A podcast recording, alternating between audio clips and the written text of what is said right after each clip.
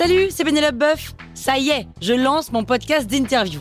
Il s'appelle On tisse la toile et c'est un podcast qui révèle la face cachée des invités. Et d'ailleurs, mes invités, ce sont des CEO et des célébrités comme Gad Elmaleh, Jean-Michel Apathy, My Better Self, Rose Eberstein, Mireille Dumas.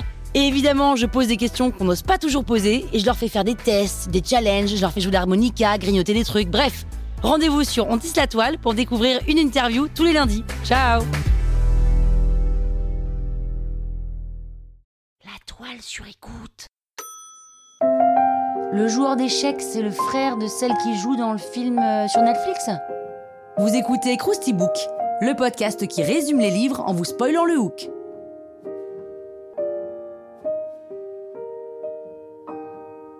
Allez, je vous rafraîchis la mémoire Le joueur d'échecs a été écrit par Stefan Zweig dans les années 1940. C'est son dernier livre avant qu'il se suicide le 22 février 1942.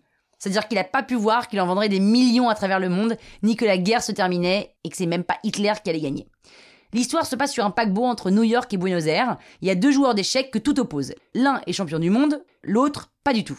Le premier a un nom compliqué, Mirko Kšantovic, et l'autre c'est juste Monsieur B. Mirko, c'est un orphelin élevé par un curé d'un village yougoslave. Et donc Mirko, c'est un garçon qui comprend pas grand chose à ce qu'on lui enseigne, mais bon, il fait ce qu'on lui demande. Et un soir, le curé et un ami disputent une partie d'échecs comme ils le font tous les jours, sauf que le curé a une urgence et il doit s'absenter. Là, l'ami se dit Tiens, tiens, et si j'humilie un peu ce cher Mirko?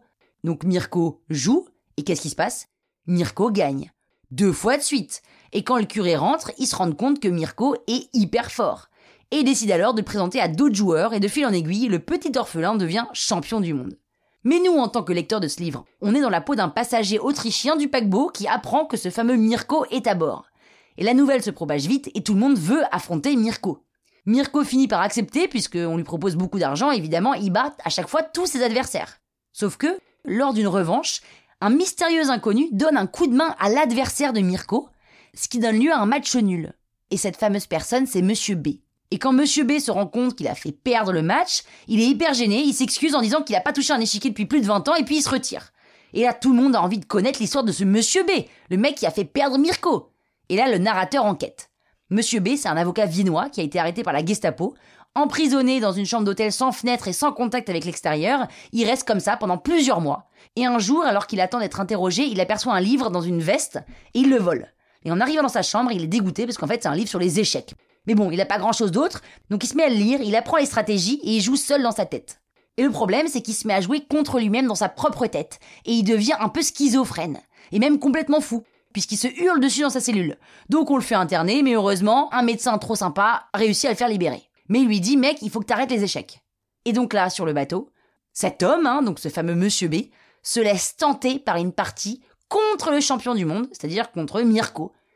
Sauf que, au moment où il sent que la situation lui échappe et qu'il va devenir complètement dingo, eh ben il se retire de la partie. Oh là là là là là là Échec et mat.